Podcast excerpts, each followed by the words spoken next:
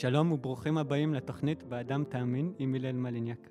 אנו שמחים לארח את פרופסור חביבה פדיה, משוררת וסופרת ישראלית, חוקרת תרבות ויהדות, קבלה וחסידות, פרופסור מן המניין במחלקה להיסטוריה של עם ישראל. ערב טוב, חביבה. ערב טוב לכם. מה שלומך בימים אלו? סביר מינוס מינוס. לא טוב כל כך. כן, כמו כולם, נראה לי שזאת התשובה הסטנדרטית. אז נתחיל את השיחה שלנו על היום שאחרי בשאלה יותר פתוחה. איזה חזון חברתי, פוליטי, רוחני היית רוצה לראות ליום שאחרי המלחמה? אה, טוב, מאוד קשה בזמן הזה לדבר על משהו אוטופי, לדבר על תקוות, אבל בגדול הייתי רוצה לקוות שכל אה, מגזר ומגזר, אותם מגזרים מסוכסכים, ישכילו להצטמצם, כן? אה, להצטמצם בדרישות, בפנטזיות, בחלומות, במחשבות, שנצליח לבנות את הפרהסיה המשותפת, להסדיר את השבר אה, היהודי-ערבי, ובעצם אני חושבת שזה שהסטטוס קוו אה, התפרק והתמוטט זה ברור מאליו. אני לא חושבת שהמדינה שלנו תצליח רק עם חוקה, גם אם תהיה חוקה חדשה, יהיה צורך בסטטוס קוו חדש. באופן שבו תשתיות הדמוקרטיה תהיינה חזקות מאוד, והקשר בין אה, זיקות יהדות וישראליות וישראליות וערביות יהיה מבוסס מחדש. ויש לנו פרויקט ענק, אם ככה, להרים ולבסס. והאם לדעתך ניתן להסדיר את זה מחדש, ואיך אפשר להסדיר את זה מחדש? אני רוצה להאמין שניתן, כי אני רוצה להאמין שהאחווה שהתגלתה פה, אה, שלא נשאר רק עם האחווה של אחים לנשק או אחים למוות או אחים לקורבן, ברית הדמים מה שנקרא, ושנשכיל לבנות ביחד את האחווה לחיים, שהיא אחוות העתיד בעצם. אז אני רוצה לקוות שזה אפשרי, זה יצטרך להיות מלווה בהרבה הידברויות ובהרבה סובלנות ו... והבנה הדדית, כן. ובעיקר אחריות. זאת אומרת, אם כל צד ימשיך לראות רק אני ואפסי עוד ולא יבין את האחריות ואת מהות הברית, אז באמת לא יהיה לאן להתקדם. אז השאלה של האחריות וגם האחריות של המנהיגים, אבל גם האחריות הקולקטיבית היא תהיה מאוד משמעותית. ולדעתך צריך קודם כל לפתור את השסע הפנים-ישראלי לפני שניגשים לשסע היהודי-פלסטיני? לא. הם קשורים זה בזה. בעצם למעשה מה שהמלחמה הראתה, ועוד לפני כן כבר בהתנגדות ובתקופת המאבק בין ההתנגדות והרפורמה, ראינו שהשסעים הישראליים התלכדו והפכו לשבר אחד. ראינו איך שבעצם אי אפשר להפריד יותר בין השסעים, ראינו בעצם איך בעצם כל דבר קשור לדבר הבא, איך בעצם התפיסה, המתח בין הציונות החילונית והציונות הדתית, יש לו השלכות מבחינת הקשר בין יהודים וערבים, ראינו איך בעצם אפשר להשתמש בליבידו של המזרחי, ראינו איך בעצם למעשה יש כאילו קואליציה אה, שמאפשרת בעצם אה, אה, לקדם מהלכים שהם ימנים קיצוניים, המרכז הישראלי הפך לימין קיצוני. כתוצאה מכך חייבים לקדם את שני השסעים יחד, חייבים. כמה שזה קשה יהיה לאנשים וכמה שיהיו כאלה שיראו בכך אה, קושי נפשי או פוליטי או חברתי, שני הדברים הם קשורים, הם קשורים לתשתית המוסרית של מדינת ישראל וליכולת בעצם גם של כל ציבור לבלום את עצמו ולהתכנס למציאות ריאלית ופוליטית, לא מציאות פנטסטית אפוקליפטית. והמציאות הריאלית פוליטית אומרת שיש כאן עוד עם שצריך להסדיר איתו את המצב, בין אם זה נראה לנו, אה, בין אם יש לציבורים מסוימים ששלמים עם זה ואפילו רוצים את זה, ובין אם ציבורים אחרים יעשו את זה מתוך אה, תחושת אה, כורח, אפילו בין אם זה כורח שיבוא מארצות הברית או בין אם זה יבוא כורח אחר. אנחנו זקוקים לזה כי גם זה הדבר היחיד שמאפשר להבדיל בין חמאס לבין כגוף טרור לבין הצורך להכיר בישות פוליטית אה, שצריכה לתת, לתת קיום גם לישות הפלסטינית. ובלי זה לא יהיה את הצמצום ההדדי בין הקבוצות, אז הדברים קשורים אחד בשני.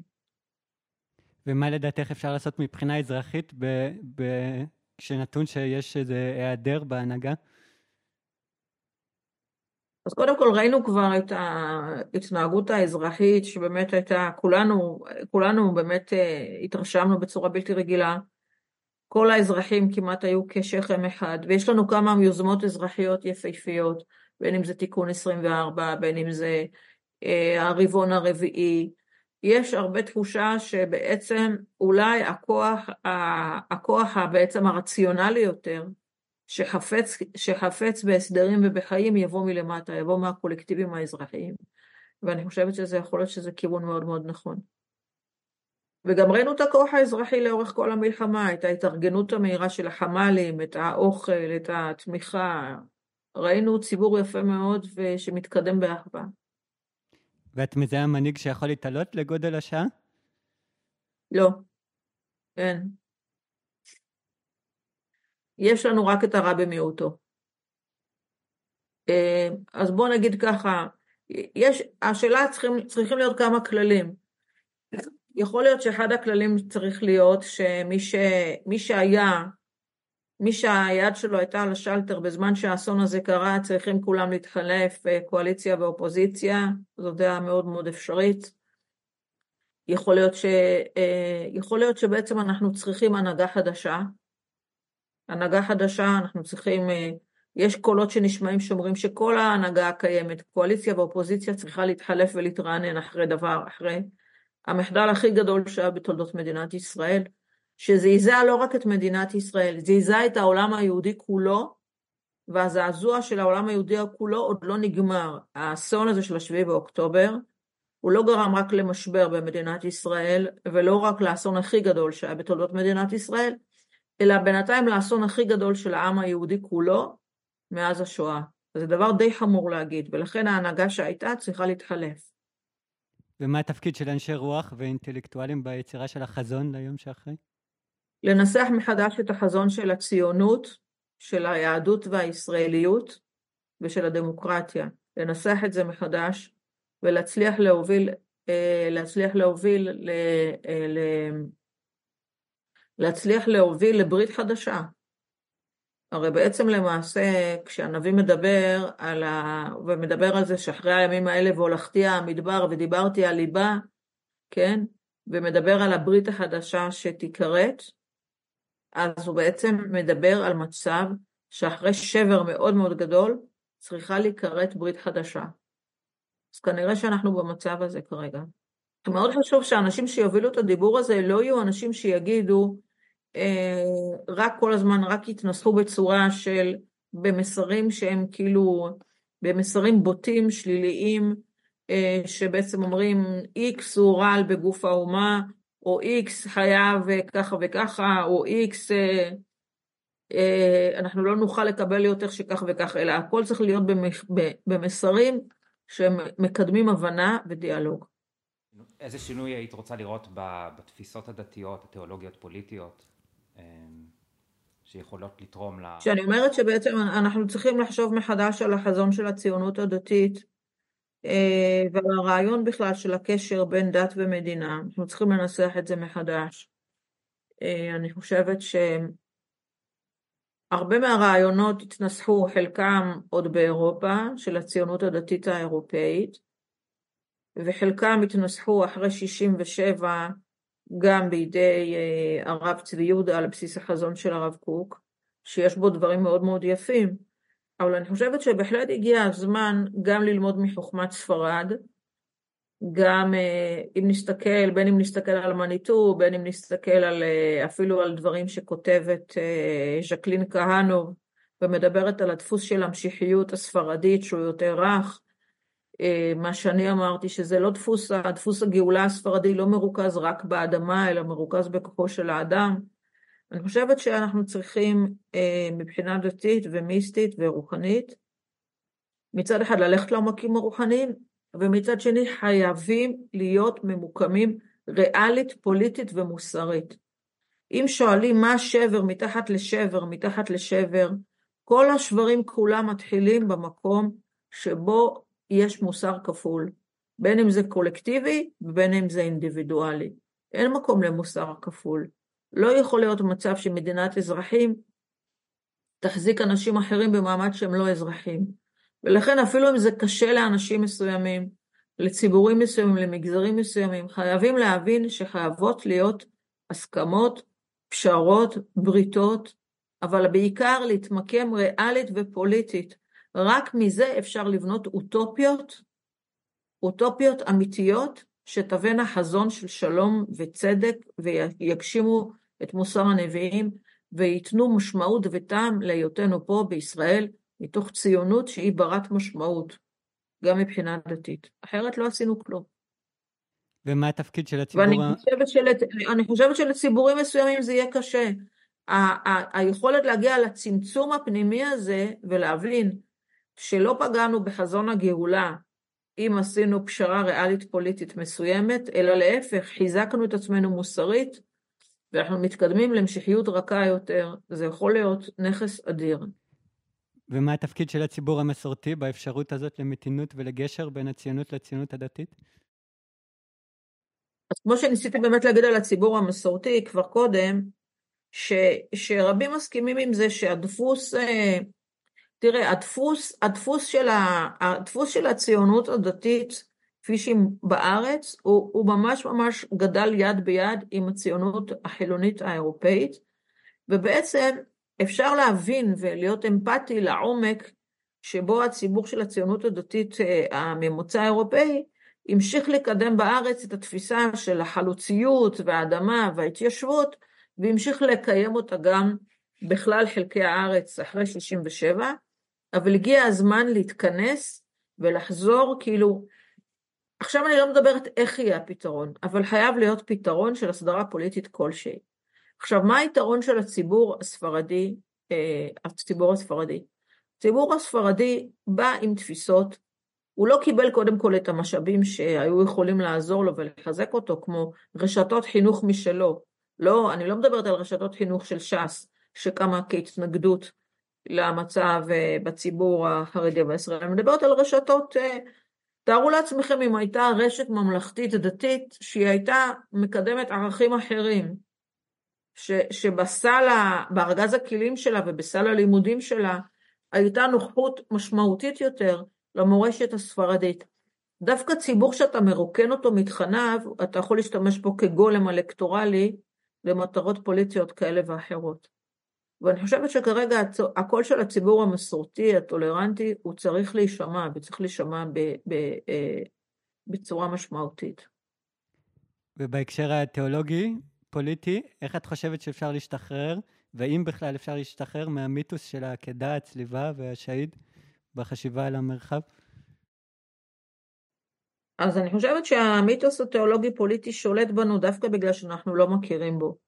דווקא בגלל שאנחנו לא מבינים את העומק שבאזור של המזרח התיכון התנקזו לתוכו שלוש ציוויליזציות. חשוב להבין שגם היהדות היא ציוויליזציה, לא רק האסלאם והנצרות. וחשוב להבין שאנחנו כאן פועל יוצא של תהליכים ארוכי טווח, חלקם בין אלפי שנים, שהם ממש ממש פרי ההתפתחויות באירופה הנוצרית, וחלקם פרי ההתפתחויות שקשורות ביהדות שהייתה בארצות האסלאם. אה, מעניין שדווקא הרעיונות האימפריאליים, הרעיונות הג'יהאדיסטיים, הרעיונות שבעצם יש להם איזה מין איזה חזון אפוקליפטי, שהוא חזון אפוקליפטי מטורף, כאילו, של השתלטות על כל העולם, של השמדת העם היהודי, הם גדלו בחסות האסלאם הפוליטי.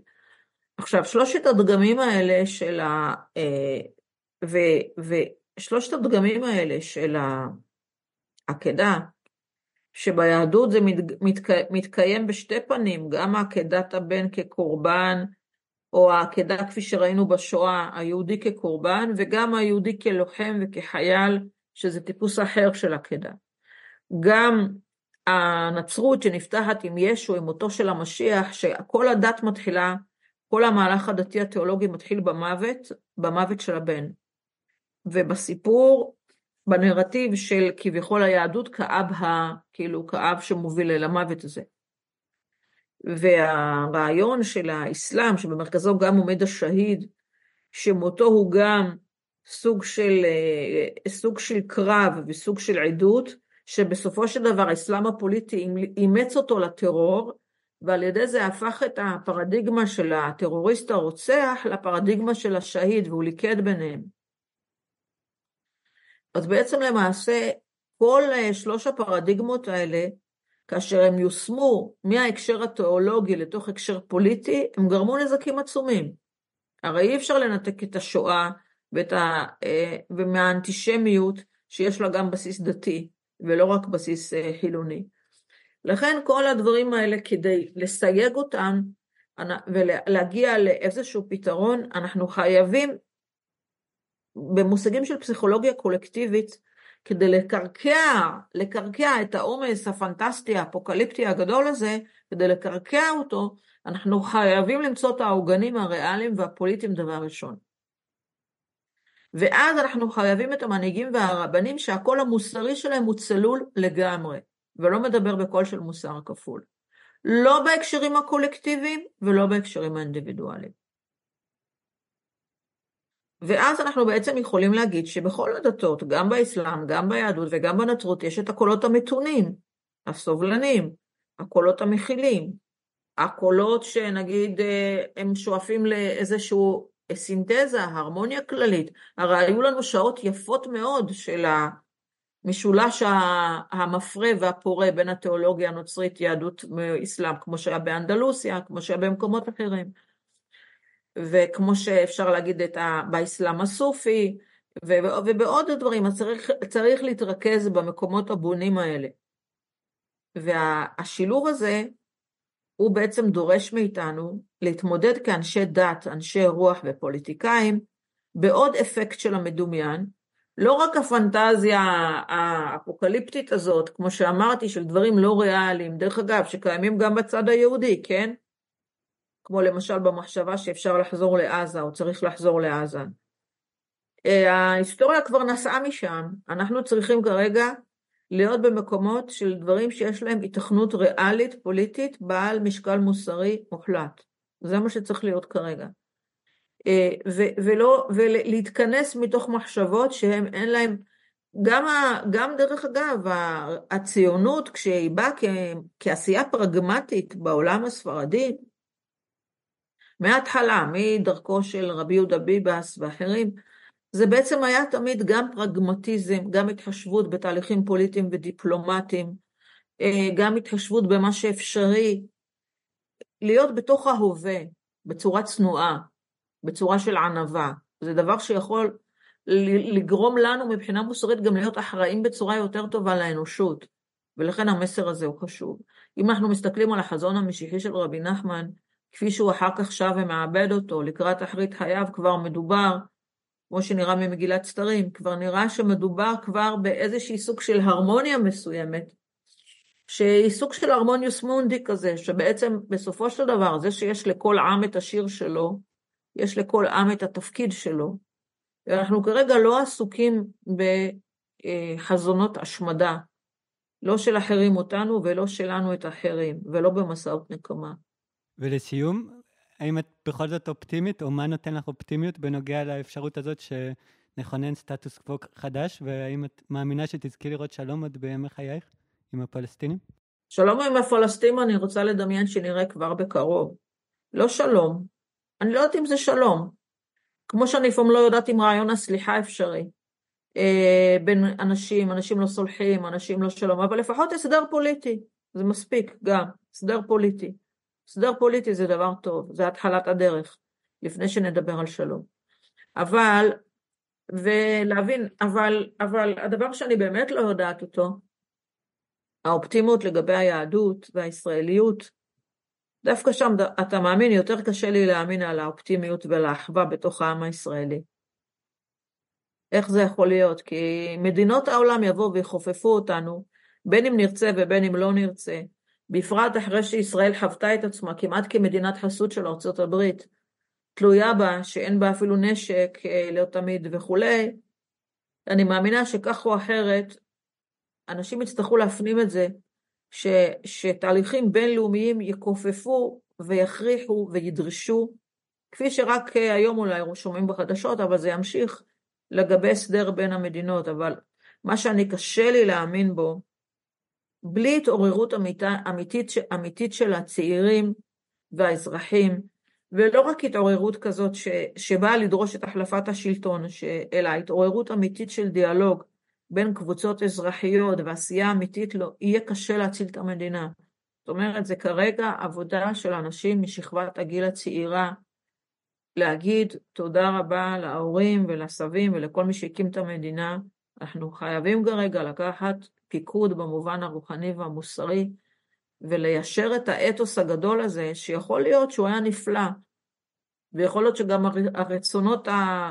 לאפוקליפסות ואוטופיות גדולות היו מתאימים לזמנם. עכשיו צריך לרדת למציאות ולבנות חזון שהוא מצד אחד ענק, אבל מצד שני הוא סביר באיך שהוא נטוע במציאות. תודה רבה לך, פרופסור חביבה פדיה, על השיחה הזאת. תודה רבה לכם.